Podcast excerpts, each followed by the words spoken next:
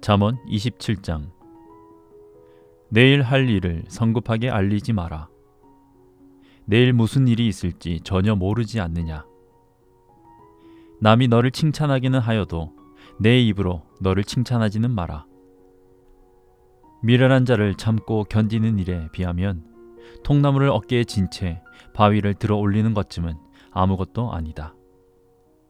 분노가 사람을 폭발하게 하고 격분이 우리를 삼킨다지만 질투 앞에서 살아남을 자가 누구인가?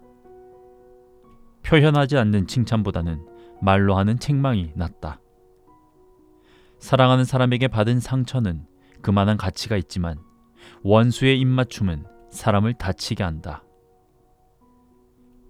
배부르게 먹은 뒤에는 후식을 거절하지만 굶주리면 말 한마리라도 먹어치울 수 있다.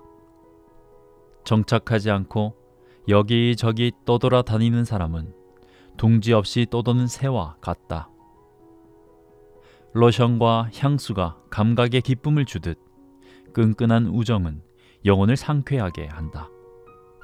내 친구나 부모의 친구를 저버리고 힘들 때 친척 집으로 달려가지 마라. 가까운 친구가 먼 친척보다 낫다. 아이야, 지혜를 깨우쳐 나를 행복하게 해다오. 그러면 앞으로 무슨 일이 닥치더라도 나는 동요하지 않을 것이다. 신중한 자는 문제를 미리 알고 피하지만 어리석은 자는 되는 대로 행하다가 호되게 당한다. 낯선 자에게 꾸어 줄 때는 반드시 담보물을 잡아라. 떠돌이의 물품을 담보로 잡을 때는 경계를 늦추지 마라.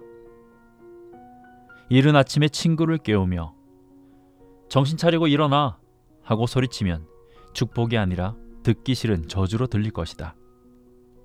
바가지 긁는 배우자는 똑똑똑 물이 새는 수도꼭지와 같다. 잠글 수도 없고 거기서 벗어날 수도 없다. 철이 철을 날카롭게 하듯 친구가 친구를 날카롭게 한다.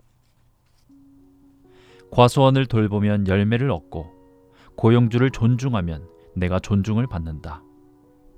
물이 얼굴을 비추듯 얼굴은 마음을 비춘다. 지옥의 식욕은 채워지지 않고 탐욕은 그칠 줄 모른다.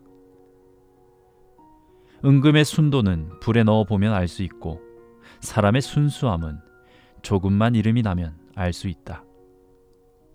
미련한 자는 아무리 찌어도 그 미련함이 벗겨지지 않는다. 양을 세세히 살피고 가축대를 정성껏 보살펴라. 그것들을 당연하게 여기지 마라. 알다시피 제사는 늘 있는 것이 아니다. 곡식이 무르익으면 수확물을 창고에 들여라. 양털로 스웨터를 짜고 염소를 내다 팔아 수입을 얻어라. 우유와 고기가 가득하니 너희 집 식구가 겨울을 날 수 있을 것이다.